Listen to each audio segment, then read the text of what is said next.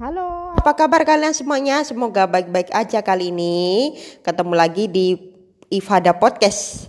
Dan hari ini semoga kalian baik-baik aja dan tetap jaga kesehatan di tengah pandemi COVID-19. Hari ini gue akan langsung membahas mengenai awal-awal gue pas manggung atau sebagai pembawa acara atau musisi yang awal-awal merasa grogi.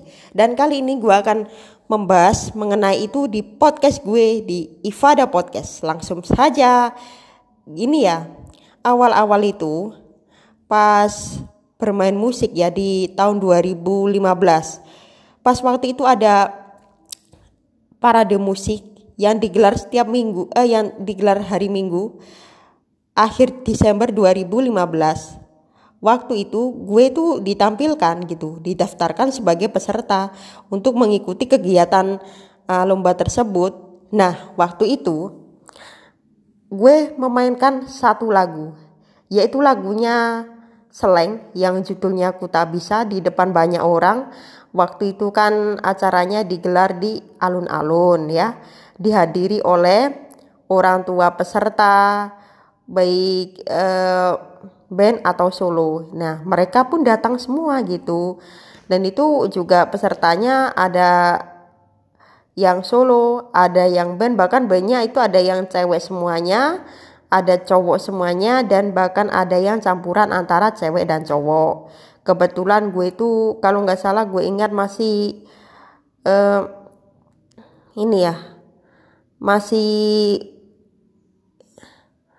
sekitar berapa menit gitu. Nah saat itu gue belum perform. Ternyata gue datang itu sudah ada band lain yang perform itu gue masih ingat. Lalu gue itu tampil di nomor 11 waktu itu karena pesertanya kan ada 20 peserta. Jadi gue itu tampil nomor 11 baru gue tampil dengan membawakan lagunya Seleng yang judulnya Ku Tak Bisa. Nah waktu itu pas awal-awal kan main pianonya yang bukan yang gue mainkan biasanya kan gitu. Gue kan pinjam punyanya panitia. Nah waktu itu rasanya tuh grogi sekali gitu. Hingga sampai selesai itu gue menangis loh. Aduh grogi banget gemeteran. Sampai gue teriak-teriak nih astagfirullah ampun gitu. Nah ternyata kan pianonya kan bukan uh, yang biasanya dipakai. Se sebenarnya sih ukuran piano sama saja sih gitu. Kalau udah kebiasaan gitu punya orang juga kalau udah kebiasaan pasti bisa kok gitu. Main dari notnya aja ya maksudnya kayak eh, A minor B minor C minor D minor atau D mayor atau A mayor B mayor C mayor E mayor F mayor juga eh, udah biasa gue mainin gitu. Nah karena notnya itu emangnya setiap piano semua sama. Tapi kalau eh, kalian punya piano yang merek-mereknya yang berbeda-beda itu nah itu pasti pemutar musiknya atau style musiknya. Kan ada yang kayak duk tik duk duk duk tik duk tik duk duk tik duk duk. Itu kan um, setiap merek kan berbeda-beda. Ada yang um, pakai style apa gitu. Kebetulan gue belum pernah um, memutar piano yang kayak style gitu apa musik kayaknya seperti kayak contohnya kayak dangdut gitu belum pernah. Karena gue eh, selama ini gue kebanyakan memegang piano gue sendiri daripada piano orang lain guys gitu. Emang kan kalau udah punya ya punya sendiri dan sampai sekarang masih memegang piano yang um, techno yang gue beli eh, dari empat tahun yang lalu. Itu pas waktu itu gue tuh disuruh guru gue untuk beli sebuah piano. Nah itu harganya sekitar 2,5 juta. Murah kan gitu. Tapi mereknya Cina guys. Merek Cina itu gue udah pakai. Lalu di situ awalnya gue main piano kecil-kecil gitu. Terus um, pada 2016 itu penasaran banget. Waktu itu sempat main dan gue juga mau main ini habis zuhur nanti. Terus um, lanjut ya habis zuhur ya nanti gue post di Instagram gue nanti live ya. Dan um, waktu itu sempat gitu gue coba memainkan lagu salah satu lagu yaitu lagu yang sering gue mainin di sekolah bagus kok. Tuh tapi uh, sayang tapi di situ kan ada ini ya ada USB-nya ada USB-nya gitu. Tapi gue puter dalam uh, dan gue uh, dalam lagu tersebut ya. Maksudnya gue pasangin ada apa pasangin USB waktu itu gue udah pasangin tapi kok nggak bisa di play ya? Di dalam MP3 gitu.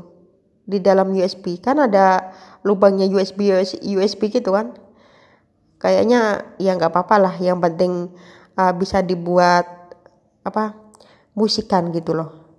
Nah gitu cerita gue. Terus um, yang waktu itu yang kedua terus juga sampai sekarang masih grogi. Mulai dari gue pentas 2015 itu sampai sekarang nggak gue kepengen kangen lagi untuk bermanggung gitu loh. Karena gue yang terakhir itu manggung di bulan Desember 2019 lalu gue manggung. Dan sampai sekarang gue masih masih ada jadwal kosong karena lagi pandemi gini gak bisa ngapa-ngapain.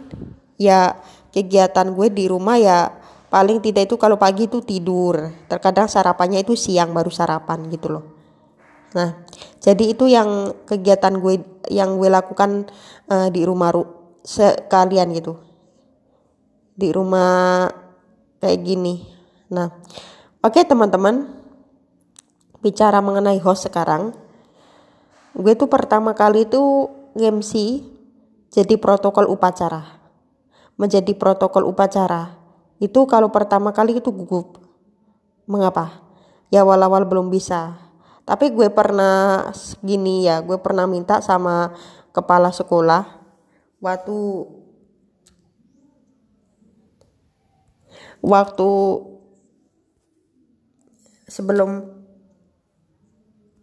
eh, dinobatkan sebagai pembawa acara apa sebagai protokol di situ? Gue masih ingat. Waktu itu gue sempat mintain. Kepingin dong jadi host uh, jadi kalau bisa nggak? Nah itu kan pembinanya kan khusus guru. Itu pernah ngomong gue uh, pada saat waktu itu gue belum diperintahkan sebagai protokol upacara di belakang gitu. Di belakang para peserta yang hadir. Nah waktu itu gue udah di apa udah ditugaskan setiap Senin dan itu pun secara bergantian. Gantian sama siswa yang lainnya gitu loh. Siswa yang lainnya kelas yang lainnya gitu guys. Namun seiring jalan waktu pada bulan Maret 2019 awal Maret kalau nggak salah atau akhir Februari gue disuruh untuk hmm, menghafalkan undang-undang dasar. Menghafalkan undang-undang dasar. Pada waktu itu gue tuh apa mencari teksnya di Google sambil gue catat di buku ya. Lalu gue hafalkan gitu. Satu minggu gue udah hafal tapi lalu tanggal 16 Maret itu sekolah gue berhenti karena COVID-19 ini jadi nggak bisa sekolah sampai sekarang jadi kegiatan gue yang ngepodcast gini sambil nge uh, uh, sambil menghibur kalian semua untuk apa cerita-cerita gue yang gue bagikan di sini gitu. Nah, sel selanjutnya, selanjutnya ya. Pada waktu itu ya, gue tuh kalau pulang ke sekolah itu selalu naik Grab atau Gojek gitu karena uh, di situ setiap hari gue pesan ya, termasuk Grab kan naik akhir-akhir kemarin kayak itu kan harganya naik. Jadi gue tuh kalau pulang itu pesan ke oh, oh, Gojek gitu loh. Karena Gojek itu harganya ya lumayan lah gitu. Kadang-kadang kan rumah gue jauh kan gitu antara sekolah gue dan rumah gue untuk pulang gitu. Jadi ya wajar lah. Kalau para mahasiswa gini ya setidaknya yang ngambil-ngambil promo gitu uh, kayak apa kayak uh, pas waktu mau pulang sekolah terus akhirnya ya uh, beli GoPay eh beli GoPay samaan. Mohon maaf ya. Beli pulsa. Uh, atau OVO. Iya beli OVO ya. Gue ingat masih ingat itu waktu itu beli OVO sekitar 10 ribu udah udah beli terkadang itu 20 ribu gitu loh. Dan itu pun um, dibuat perjalanan antara rumah gue dan ke sekolah gue. Jaraknya sekitar um, 30 menitan. Nah 30 menitan bagi kalian yang mendengarkan podcast gue atau yang mengenal gue um, itu waktu itu 9000 terus naik dari angkotan. Itu 5000 jadi pas gitu loh. Antara pulang um, dan ini dan kembali ke sekolah. Kemungkinan masih 9000 apa sudah naik lagi nih. Karena ini di tengah pandemi jadi gue nggak tahu ya. Uh, dikhawatirkan gue menyebarkan hoax jadi gue kebetulan karena gue terakhir sekolah itu 2020 uh, dari tanggal 13 eh 14 Maret itu terakhir gue masuk sekolah. Habis itu gue nggak sekolah. Nggak tahu harga gojek sekarang naik gak sih? Gue nanya ini ini. Karena gue cerita mengenai kegiatan gue yang gue lakukan di rumah. Oke, okay? masih di podcast gue bersama gue Isyatul Ifada. Di Ifada Podcast untuk mengobrol kali ini mengenai pengalaman uh, manggung atau bermusik. Nah, pengalaman didapat itu ada pas gue les ya. Gue les di salah satu uh, tempat les gitu pengalamannya pas waktu usai uh, nyanyi biasanya ada murid gitu pernah ketemu sama non muslim yang namanya Kak Dio Kak Dio kalau nggak salah itu mau mengajak gue manggung per tanggal 10 uh, Desember. Tanggal 10 Desember 2017 pada waktu itu. Namun sayangnya karena uh, dia waktu itu sempat pergi ada urusan dari Surabaya maka gue gak jadi manggung. Akhirnya gue ditampilkan sama adik gue untuk bernyanyi sedangkan gue untuk bermain piano. Dan sekarang pada 2019 akhirnya gue memutuskan untuk bermain piano. Karena bermain piano eh untuk bermain piano sambil nyanyi mohon maaf. Karena bermain piano sambil nyanyi itu rasanya itu cukup keren. Keren sekali. Mengapa? Karena bisa mandiri tanpa harus mengiringin orang lain. Gitu. Gitu juga gue emangnya lagunya gue emangnya lagu-lagu baru dan lagu-lagu yang gue hafal sekarang. Jadi deh akhirnya putusan gue untuk memilih tanggal 19 Desember itu merupakan penampilan gue pertama kalinya di panggung sambil bernyanyi. Pada saat itu gue tuh pinjam sama ini sama yang pemilik organ tunggal yang namanya siapa gue lupa.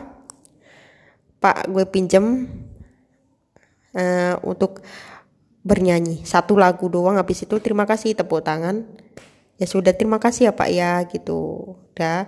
Waktu itu yang anterin itu adalah panitia yang menyelenggarakan acara. Panitia yang menyelenggarakan acara waktu itu gue minta sempat gue minta karena gue nggak percaya aja uh, gue pas tanggal 18 juga gue udah dibilang eh besok datang ya ke tempat sini. Mau ada acara dalam rangka memperingati ulang tahun sekolah ini gitu. Gue udah datang eh, tapi waktu 2018 itu gue bertanya dulu ada piano nggak sih? Ada piano? Nggak ada hiburan apa-apa. Cuman ini yang buat hiburan itu dari sekolah lain. Padahal gue bisa loh. Padahal inginan gue cita-cita gue kepingin banget menjadi seorang penyanyi, musisi, atau podcaster atau host sekarang itu. Kepingin banget. Itu harapan gue semenjak gue masih kecil. Semenjak usia 11 tahun waktu itu di masjid ada um, teman gue juga waktu itu gue tanya itu setiap acara rutin yang digelar setiap minggunya waktu itu ada teman saya saya 11, temen gue adalah usia 12 tahun. Boleh nggak nge-MC? karena acara rutin digelar setiap minggunya jadi dia terus yang membawakan acara atau temen yang lain sedangkan gue waktu itu cuman nggak boleh karena nggak bisa. Itu adalah pemandangan dari teman-teman gue. Kalau gue sih niat gitu loh. Karena ada berapa contoh ya misalnya pembawa acara Assalamualaikum warahmatullahi wabarakatuh. Salam sejahtera bagi kalian semuanya. Puji syukur atas kehadiran Allah subhanahu wa ta'ala yang telah melimpahkan karunia bagi kita semua. Oke, ada juga kalau itu yang muslim dan bagi yang non muslim ah, seperti ini aja kayak Ivan gini. Hai, selamat malam semuanya. Kali ini kita ketemu lagi di Jakarta Fair Kemayoran 2020 dan kali ini akan dihadiri oleh 360 um, satu 361 musisi dalam waktu 30 hari dan kalian juga bisa menikmati permainan-permainan yang ada di sini yang sudah disediakan oleh pihak Jakarta Fair, contohnya gitu. Nah, jadi kalau pembawa acara, khususnya bagi kaum milenial, anak muda khususnya. Tapi sekarang gue lihat di TV kok jarang banget ya untuk menjadi seorang pembawa acara yang generasi muda. Kalau dulu eh, 2000-an ya, kan banyak tuh eh, presenter-presenter yang dilahirkan dari uh, televisi gitu. Presenter muda kayak Raffi Ahmad, dari Sunatria, Duna Agnesia, Andika Pratama, Gading Martin, Coki Sitohang, Ivan Gunawan, um, Magdalena, um, terus siapa lagi ya? Revalina Istomat, uh, Sandra Dewi dan masih banyak lagi. Nah waktu itu tuh mereka itu bercimpung di dunia penyiaran itu atau jadi host sekitar 2000-an. Waktu itu kalau nggak salah usianya rata-rata masih muda, rata-rata gitu. Contohnya kayak yang paling termuda adalah Andika Pratama karena lahirnya 2006. Eh bukan ya, lahirnya sorry, bukan 1986. Ya, betul kayak itu adalah tanggal lahirnya Andika Pratama. Jadi sekarang dia udah usia kepala tiga. Nah, seharusnya pembawa pembawa pembawa pembawa acara senior itu harus um, ngasih ilmu kepada pembawa acara muda atau anak muda yang me kepingin mencalonkan diri sebagai broadcasting gitu. Karena waktu itu radio-radio juga di 2000-an mereka sempat mengadakan rekrut atau uh, lowongan kerja menjadi host waktu itu kalau ditunggu tanggalnya misalnya pendaftaran akan dibuka pada tanggal sekarang tanggal 25 eh, ya 25 karena mohon maaf podcast gue kemarin sempat mau ngepodcast Senin sampai Selasa Senin dan Selasa ya. Berhubungan kemarin itu sempat uh, apa yang gue bahas jadi ya telat lah. Mohon maaf ya guys ya. Gitu jadi kayak gini tadi gue terusin ya. Apa tadi gue ngomong apa barusan? Coba gue pikir lagi. Oke okay, kalian jangan lupa follow instagram gue di @isyatul_ifada nah tahun uh, waktu itu oh ya mengalam uh, tentang mengenai uh, lowongan kerja ya. Nah waktu 2000-an misalnya pendaftaran yang akan dimulai pada tanggal 25 November tahun 2020 dan akan ditutup pada tanggal 20 Desember 2020 misalnya. Nah, waktu itu kalau 2000-an eh, gue belum pernah kerja di radio ya. Kemungkinan gue dengerin itu langsung ada berapa bulan, misalnya satu bulan. Nah, itu penyiar baru sudah muncul tuh. Gitu. Nah, kalau sekarang bahkan sampai satu tahun. Dua tahun kalau nyari uh, lowongan kerja kalau nggak keluar dari tempat terbuka ya otomatis nggak dapat lah. Karena sekarang peminat radio itu gue lihat cenderung menurun. Kalau dari uh, pihak radio yang men kepingin mencari uh, lowongan bekerja di dunia penyiaran ya. Sekarang bukan hanya dari promosi lewat radio saja, melainkan dari media sosial. Uh, jika kalau bisa memungkinkan, bisa keluar ke kampus, uh, ke kedai kopi, ke ruang tongkrongan, ke tempat Indomaret, supermarket, bahkan ke tempat wisata, pariwisata, tempat kampus, atau yang terakhir yaitu tempat restoran dan tempat terbuka yang lainnya. Nah itu bisa kalian kunjungi. Sekarang emangnya sistemnya seperti itu. Biar masyarakat tahu, mengenalnya gitu loh. Untuk menjadi pembawa acara generasi muda.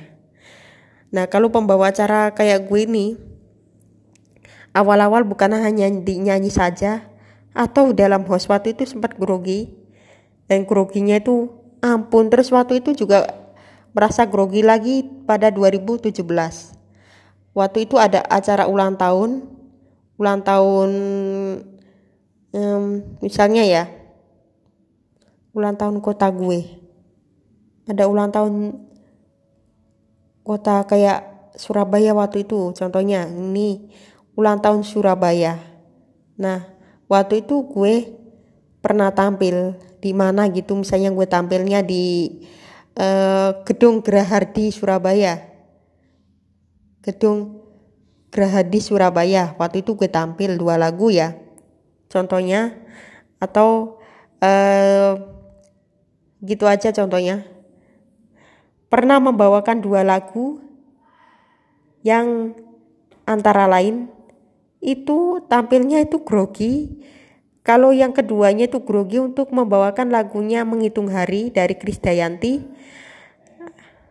Itu pertama itu gue ulangin lagi karena melodinya yang jembret gitu. Yang itu masalah tentang mengenai pengalaman gue dari kecil hingga gue sekarang gitu. Nah itu udah gue bahas sebelum-sebelumnya ya guys ya. Mohon maaf dan kalian bisa mendengarkan podcast gue sebelum-sebelumnya. Cari aja di IFADAH spasi PODCAST di Spotify atau di platform lainnya pasti itu akan menemukan konten-konten gue yang gue bikin selama ini. Oke, lalu masih banyak ngobrolnya pada host-host sekarang yang gue merasa kecewa. Hostnya itu rata-rata ya, usianya antara 30 25 tahun ke atas. Jadi host TV aja gitu. Cuman anak muda itu anak muda disuruh nyanyi mulu, nyanyi mulu. Padahal kalau nyanyi ya itu adalah sesuatu yang lebih mudah. Banyak yang pencarian bakat selain nyanyi bisa nggak sih? Di Indonesia itu beragam loh bakatnya, secara beragam. Ada yang nyanyi, ada yang bermusik, dan ada yang menjadi pembawa acara. Yang gue sekarang lagi gue sorot, yaitu tentang bermusik dan pembawa acara karena itu di TV emang jarang ya termasuk pencipta lagu aja. Katanya kemarin itu 2019 ada lomba cipta lagu radio yang disenggarakan oleh um, ini ya Persatuan Siaran Radio. Eh maksudnya Persatuan Siaran Swasta Radio Nasional Indonesia. Nah atau PSS eh apa ya singkatannya? Persatuan Siaran eh, Swasta ya. Itu tuh deh kalau nggak salah. Persatuan eh, Penyiaran apa ya singkatannya tuh? Oke. Oke jadi kalian eh, kalau bisa secara singkat itu kan ada enam huruf gitu. Jadi penyiaran eh, PRSNI ya oke. Okay. penyiaran radio swasta uh, nasional Indonesia gitu. Jadi waktu itu ada lomba cipta lagu gitu loh. Lomba cipta lagu waktu itu sampai seribu orang yang daftar lebih bahkan kata ketuanya situ. Itu jadi uh, PRSSNI itu menyelenggarakan acara itu. Itu itu aja melalui dari radio seluruh Indonesia maupun di kanal platform digital. Melalui media sosial termasuk disuruh ngirim email atau apa yang daftar banyak sekali. Gue kira yang daftar itu nggak ada. Bahkan anak-anak negeri itu bakatnya tuh secara beragam. Jangankan nyanyi mulu terus musisinya kok masa usianya 30 tahun 35 tahun ya janganlah sampai gitu ya. Seharusnya kalau yang uh, kalau bisa yang anak muda kayak gue kan kepengen jadi musisi tuh pianis tuh. Kalau bisa itu harus direkrut dan harus di um, apa itu? Harus di um, rekrut sekalian harus dicari uh, gitu loh. Nah, harus diperhatikan. Contohnya harus diperhatikan bagaimana awal dulu ingin membangun suksesan dengan karir gue seorang musisi. Nah contohnya seperti itu. Itu jadi gue ingat-ingat karena gue materi-materi mengenai ini cukup banyak. Jadi harus diperhatikan. Bagaimana nanti nasib ke depannya seseorang ini yang udah berkarya seperti ini. Itu dari digelarnya PRSSNI itu mengenai lomba cipta itu menurut ketuanya kalau nggak salah dia menyebut pernah menyebut gini sekarang itu loh di Indonesia itu kalau masalah lomba cipta lagu itu sangat sedikit. Kebanyakan bintangnya yang diproduksi. Nah, nah itu kalau udah ngomong seperti itu ya jelas-jelas ya pastilah kalau dicari banyak gitu loh.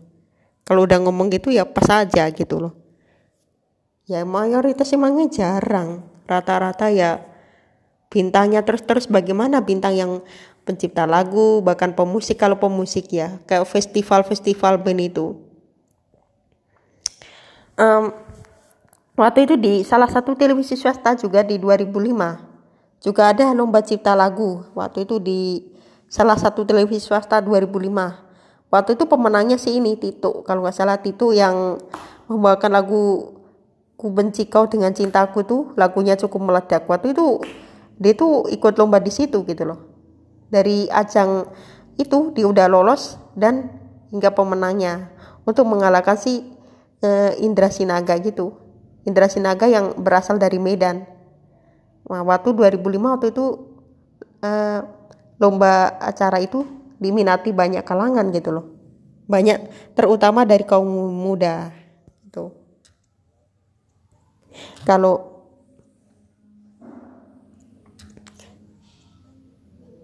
apa ya?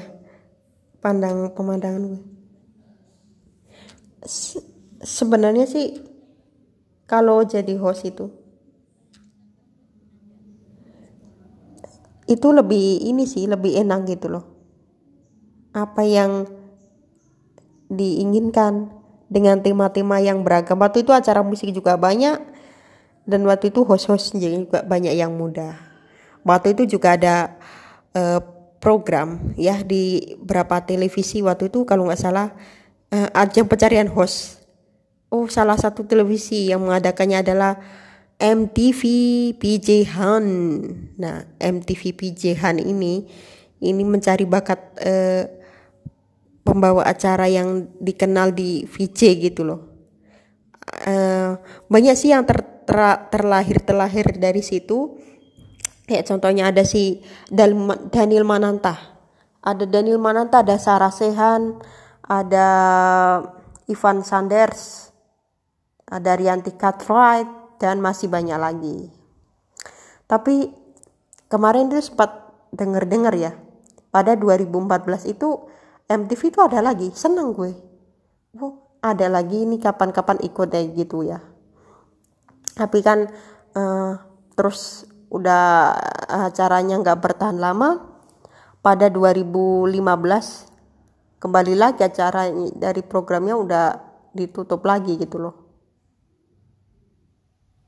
Oke teman-teman masih di Ifada Podcast kali ini mengenai uh, keseruan uh, ngobrol gue mengenai pengalaman gue menikmati musik host atau apa dan gue masih bahas mengenai itu Oke, gue lanjut guys. Kalau uh, salah satunya sekarang khusus yang termuda itu bahkan di TV nggak ada. Sampai gue merasa bosen. Bosen melihat pembawa acara ini mulu mah. Adakah host baru? Jangan kalian ngambil orang orang yang udah berpengalaman. Kalian coba deh bisalah dicari di school gitu sekolah kursus broadcasting yang dinamakan public speaking gitu sekarang lagi banyak diminati tuh makanya banyak yang memproduksi sebuah podcast demi mengembangkan mengembangkan skill saat jadi pembawa acara gitu. Dan kalau jadi host kayak gimana sih? Lah, jadi host uh, terutama itu kalian harus uh, latihan, latihan sungguh-sungguh lah gitu. Oke, okay? teman-teman, um, kalau kalian kepingin belajar sebagai public speaking, nah itu emang nggak mudah sih ada berapa gitu ada guru juga guru public speaking nah waktu saat gue mendengarkan talk show di berapa-berapa gitu ada anak kecil juga yang ikut ya anak kecil juga udah ada yang ikut. Dan uh, mereka juga ada yang penampilannya oke okay gitu saat gue mendengarkan talk show gitu. Entah itu apa pun bidangnya pengacara juga harus banyak ngomong ya. Untuk menjadi pengacara untuk menjadi eh, pembaca berita bahkan untuk menjadi eh, seorang pembaca narasi atau novel itu kan seharusnya banyak ngomong dan eh, yang terakhir adalah pembaca surat surat apa gitu surat kayak eh, Contohnya surat dari gubernur, misalnya surat penghentian sekolah sementara karena pandemi. Nah, kalau itu uh, tanpa ngomong banyak menurut gue ya. Langsung misalnya kalau tergantung sih, kalau uh, suratnya isinya um, pendek ya, isi suratnya dengan pem, um, pesannya lebih pendek. Ya, isi suratnya dengan pesan yang lebih pendek yang disampaikan nggak usah nggak perlu disampaikan ke orang banyak nah kalau panjang contohnya kayak surat-surat eh, dari siapa gitu nah itu harus eh, dipanjang dibaca atau disampaikan yang lebih panjang lagi baik oke teman-teman masih berlanjut karena kalau uh, jadi host itu lebih menyenangkan guys. Karena kenapa? Karena karena host itu emangnya bisa uh, ketemu sama artis-artis misalnya contohnya uh, kayak hmm, grup band Good Morning Everyone dari band India asal Semarang itu. Nah, kalau kita jadi host atau jadi podcaster, jika kalau itu tergantung Tergantung dari mereka, apakah mereka siap diwawancara atau tidak. Karena kebetulan gue sendiri belum mengenal dari personil dari grup Good Morning Everyone ya. Tapi gue sudah mendengarkan berapa kali lagunya Good Morning Everyone itu di kanal platform digital gitu loh. Salah satunya ya kayak semacam uh, konser-konsernya dia, apa pertunjukan dari promosinya dia gitu. Gue selalu dengerin dari musisi-musisi indie kenamaan gitu guys. Oke masih di podcast gue bersama gue Isyatul Ifada masih membahas mengenai um, awal karir bermusik gue dan pengalamannya ya. Ini awal karir awal karir bermusik serta pengalaman gue yang gue dapat. Waktu itu kalau ada yang penyampaian um, tidaknya ya waktu gue pernah dikasih tahu bahwa ada uh, seorang cewek yang bermain piano hanya dua jari. Kok bisa ya? Bagaimana kalau kalian bersyukurnya? Kalian masih punya 10 jari kayak gini main piano? Padahal yang kayak di negara mana itu? Korea atau mana gitu loh. Cuman pianonya lo pakai uh, dua jari.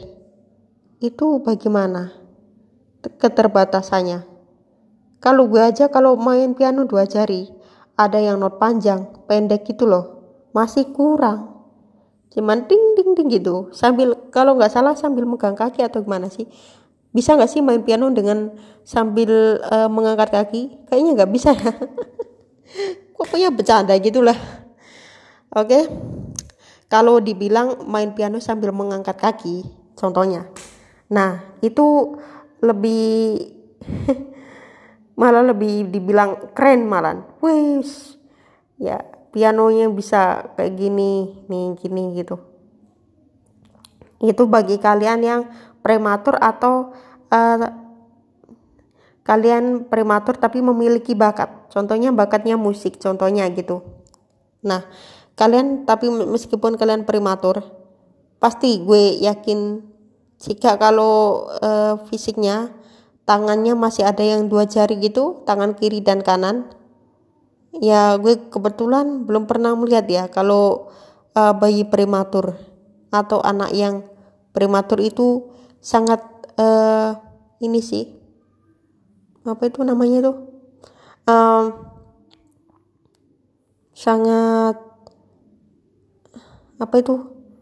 Ya namanya memprihatinkan gitu loh kondisinya uh, dari uh, kondisinya kadang ada yang nggak punya kaki ada yang kakinya apa satu gitu. Kemarin sempat di Banyuwangi tuh ada tuh.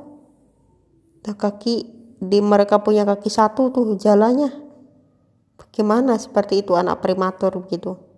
Ada yang nggak punya tangan seka ada yang nggak punya tangan. Yang ngiris juga sih kalau melihatnya. Aduh kayak gini ya aneh gitu loh kebetulan di tempat gue dari sisi ke sisi alhamdulillah pada normal semua guys oke okay? kalau itu mereka itu pernah melihatnya gue itu tuh sempat uh, pengen tahu nama mereka mereka pernah uh, menceritakan setidaknya ada yang sampai beli kursi apa beli kursi roda untuk uh,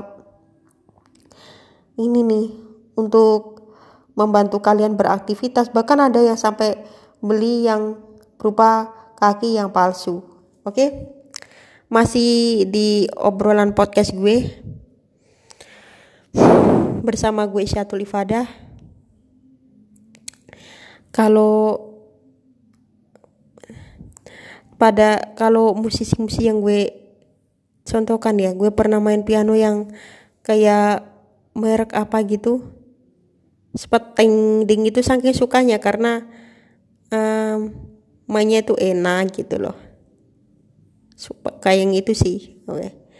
Dan itu juga udah berapa piano yang gue coba di antaranya ada piano gue sendiri piano sekolah dan bahkan piano tempat les. Itu.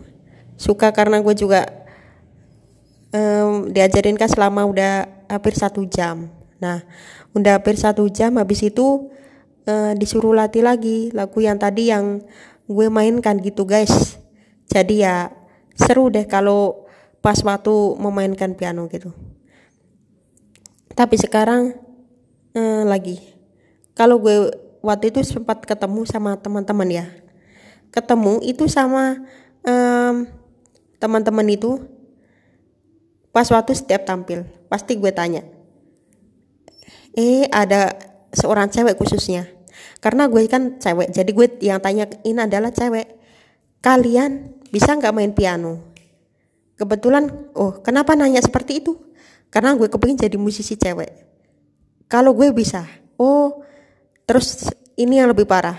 Lu punya teman cewek nggak yang bisa main musik? Nah, atau atau kalian punya kenalan sama teman cewek yang bisa bermain musik, tapi jarang berteman gitu. Gue sempat tanya guru gue itu ada yang di Tegal katanya di Tegal di daerah Jawa Tengah itu ada seorang cewek temennya gitu. Ya dia jagung gitar banget gitu loh. Nah pernah juga ketemu sama guru guru yang lagi ngelatih. Waktu itu juga dia punya ini guru pelatih gue. Dia juga punya kenalan seorang musisi asal Gresik Jawa Timur. Itu juga cewek.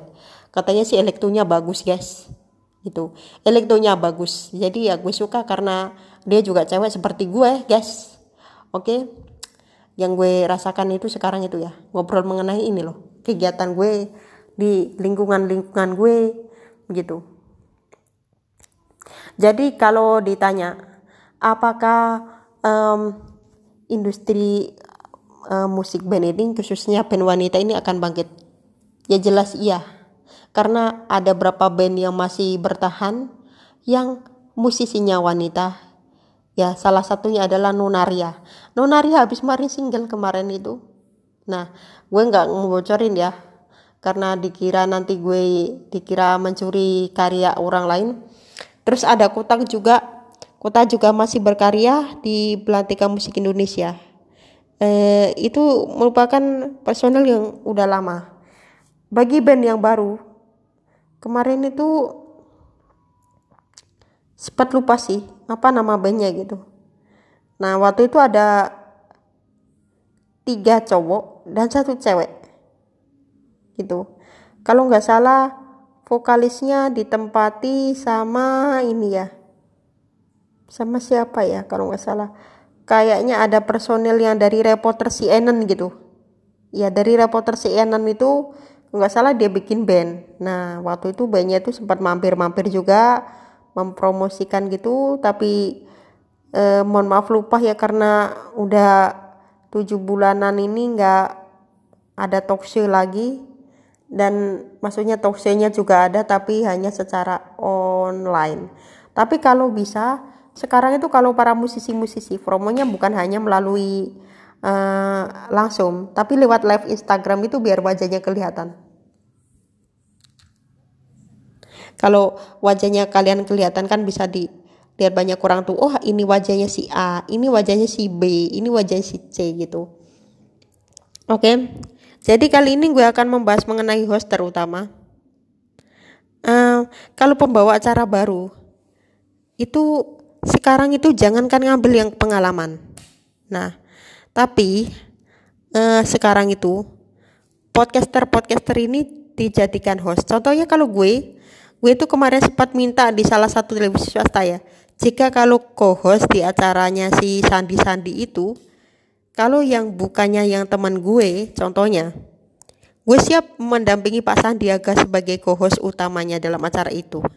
Nah gue dampingin uh, gue adalah host yang baru yang baru merintis uh, podcast ini semenjak tahun ini gitu loh oke okay? jadi itulah yang menarik kali ini obrolan mengenai uh, pengalaman gue tentang uh, musik host atau uh, podcaster. Oke, okay. jadi kalau pembawa acara yang baru yaitu kayak usia 22 23 itu juga harus diperhatikan oleh pihak stasiun TV kayak Karen Delano itu kalau nggak salah dia adalah seorang pengusaha. Dan itu gue lihat uh, usianya udah tua men. Udah 39 apa 29 gitu. 30-an ya kalau nggak salah. Udah tua. Serius? 29 gitu loh. Nggak tahu ya 29 atau pokoknya sekitar gitu. Gue nanti coba deh gue lihat lagi di internet tentang uh, ini pembawa acara Karen Delano. Kalau udah terlalu tua ya nggak pantas saja di host yang di acara muda-muda. Masa uh, host yang udah tua udah di atas 30-an masa dikalahkan anak muda cuma nyanyi doang? Broadcasternya mana? Atau broadcastingnya mana atau broadcasting ya oh gue siapa mohon maaf broadcasting atau pembawa acara itu gue tanya mana sih yang generasi muda antara usia 20, 20, 25, eh, 19 bahkan. Cuman bisanya nyanyi, skillnya nggak ada, hostnya nggak ada. Coba dicari eh, gini aja yang lebih halusnya. Atau kata halus seperti ini aja. Sebelum eh, gue uh, undur diri dari podcast ini atau sebelum gue uh, akhiri podcast ini bahwa Sekiranya di sekarang ini zamannya mencari pembawa acara lebih susah.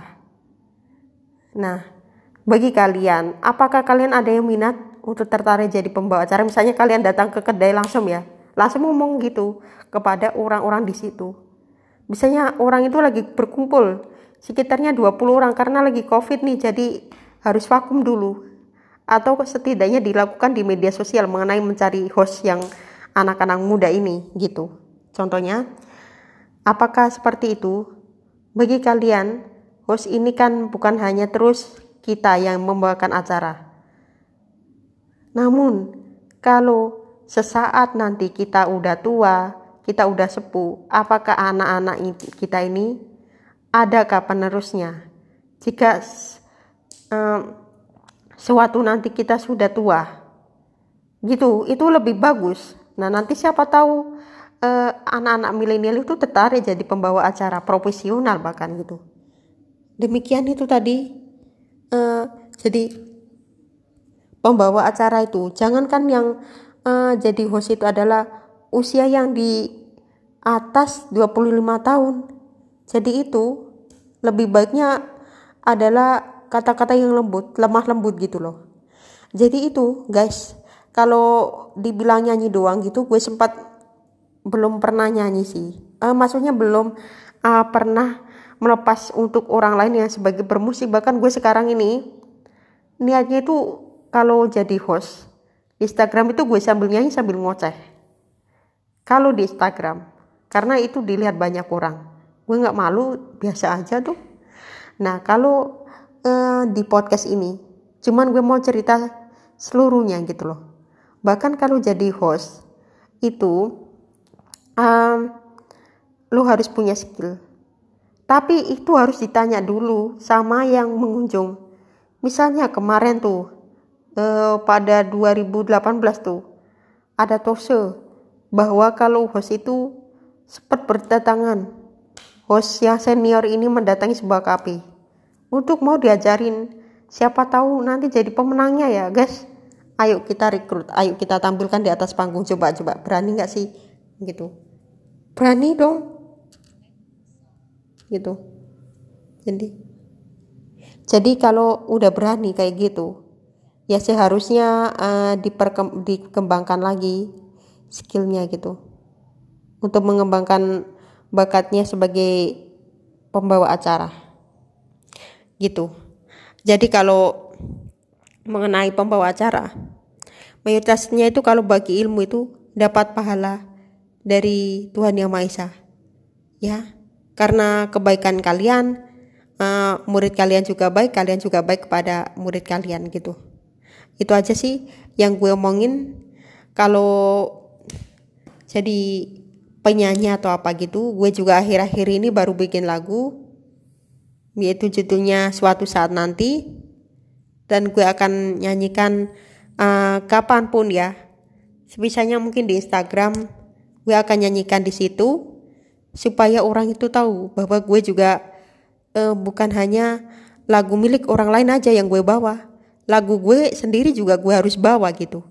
Karena itu adalah uh, sesuatu yang jadi uh, karya-karya tanpa um, mengambil keuntungan orang lain eh ya tanpa mengambil keuntungan orang lain atau karya original gitu loh. Atau disebut kata lain adalah um, karya produksi sendiri secara mandiri gitu alias indie. Buat lagu sih sepisahnya. Kalau justru kemarin itu ada yang ayo ikutan lomba puisi puisi apa gitu. Ya contohnya contohnya buat puisi uh, tentang ibu atau tentang bapak misalnya.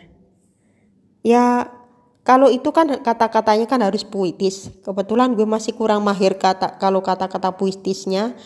Um, jadi ya kemarin sempat dimarahin sama guru kelas gue karena ada puisi lomba puisi tapi nggak jadi. Waktu itu sempat gue masukkan itu kayak seperti bakso beli pentol atau bahkan uh, ini duduk di pohon sambil menunggu ada ojek yang datang gitu. Lucunya lagi gitu loh guys. Jadi uh, kita yuk di sebuah pohon beli pentol. Maka itulah menjadi kegiatan gue sehari-hari atau beli bulat daging gitu. Lucu nggak sih? Kalau ngobrol-ngobrol uh, mengenai uh, perlombaan gitu. Zamannya kalau soalnya lomba-lomba apa yang gue pernah ikutin ya. Itu kalau jawara waktu itu pernah jawara tiga gue. Jawara tiga tapi dapat piala ya alhamdulillah dapat piala. Dapat piala sekitarnya tuh berbentuk eh, kayak bunga-bunga gitu seperti berikan gue selama pas gue upacara ikutan upacara. Nah waktu itu lombanya tuh lomba musik gitu loh. Untungnya enaknya dapat piala ya udah alhamdulillah semua dapat piala oke? Jadi itu kalau uh, obrolan gue hari ini uh, mudah-mudahan ini bisa menginspirasi kalian semuanya dan uh, semoga ini menjadi pemikiran kalian yang positif. Jangan ambil yang negatif ya yang positif oke? Sekian. Uh, masih ada waktu sekitar 7 menit lagi. Jadi kalau perlombaan itu gak semua orang dapat piala. Kalau itu penampilannya jelek ya kapan pun itu loh pialanya itu nggak ada. Jadi harus paling tidaknya setidaknya jawara tiga. Kalau jawara tiga itu pasti akan mendapatkan nggak tahu ya kadang ada yang hadiah kayak berupa botol ada yang buku gitu. Kebetulan gue pernah mengangkat sebuah buku pernah dapat hadiah sebuah buku ada beberapa tas gitu setiap eh, pas waktu ada pentas nah itu saking senangnya gitu loh bahkan kalau setelah corona ini terkendali gue tuh berusaha kepingin manggung lagi gue juga sempat menanyakan gini kemarin-kemarin bu di tahun ini ada manggung nggak? Pertanyaan itu aja singkat. Jawabannya belum ada karena lagi pandemi. Jadi udah selesai. Belum ada ya tahun ini, mohon maaf. Udah gue tulis tanggalnya, sekitar tanggal segini, bulan segini, gitu. Gak ada jawabannya. Jadi kalau kemarin itu bilangnya gak ada ya, jadi pas gak ada ya. Kemungkinan ada tapi hanya dihadiri sebagian tapi anak-anak ini ya nggak tahu sih jawabannya memang seperti itu belum ada karena lagi pandemi jadi nggak ada gitu oke kalau um, itu aja mengenai dari podcast gue kali ini di Ifada Podcast dan kalau ada pertanyaan lain uh, jangan lupa kalian DM gue DM aja ya lewat DM di at is y a t u l I F A D A H.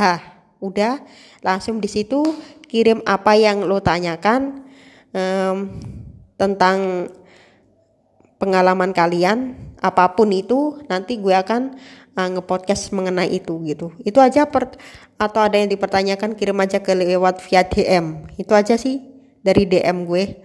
Oke kalau uh, sekarang ini jangan lupa kalian uh, berkarya sendiri ya. Bikin lagu sendiri kalau nggak salah. Atau bikin materi-materi sendiri ya. Karena itu akan uh, menjadi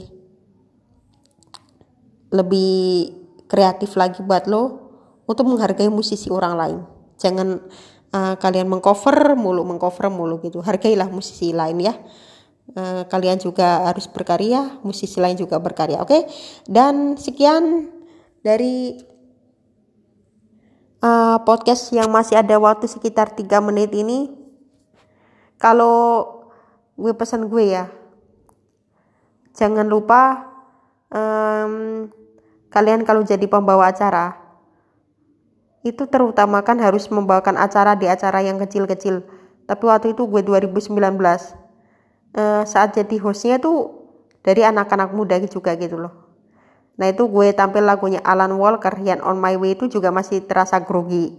Terasa grogi pada waktu itu ya sama lagunya Gigi yang damai bersamamu juga masih suasananya grogi gitu loh.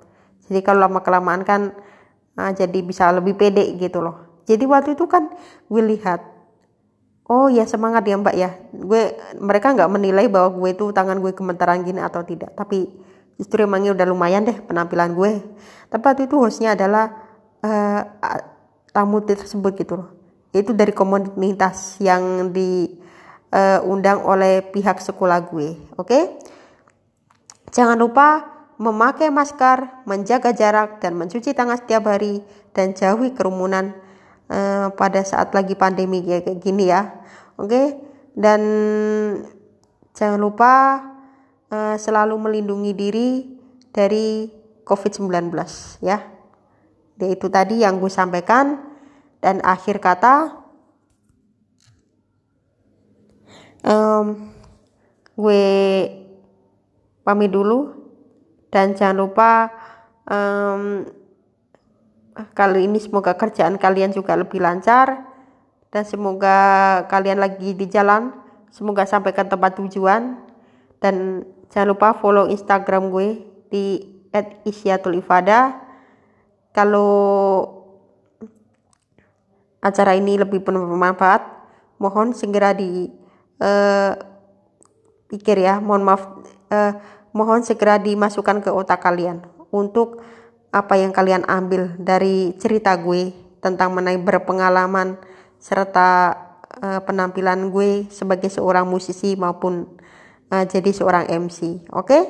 dan itu saja akhir kata uh, gue Isyatul Ifadah uh, undur diri dari podcast ini sampai ketemu lagi di podcast gue Isyatul Ifadah yang waktu yang akan datang setiap Senin dan Selasa. Kalau materinya bagus ke depannya gue akan ngasih materi lagi kepada kalian ya. Oke? Okay?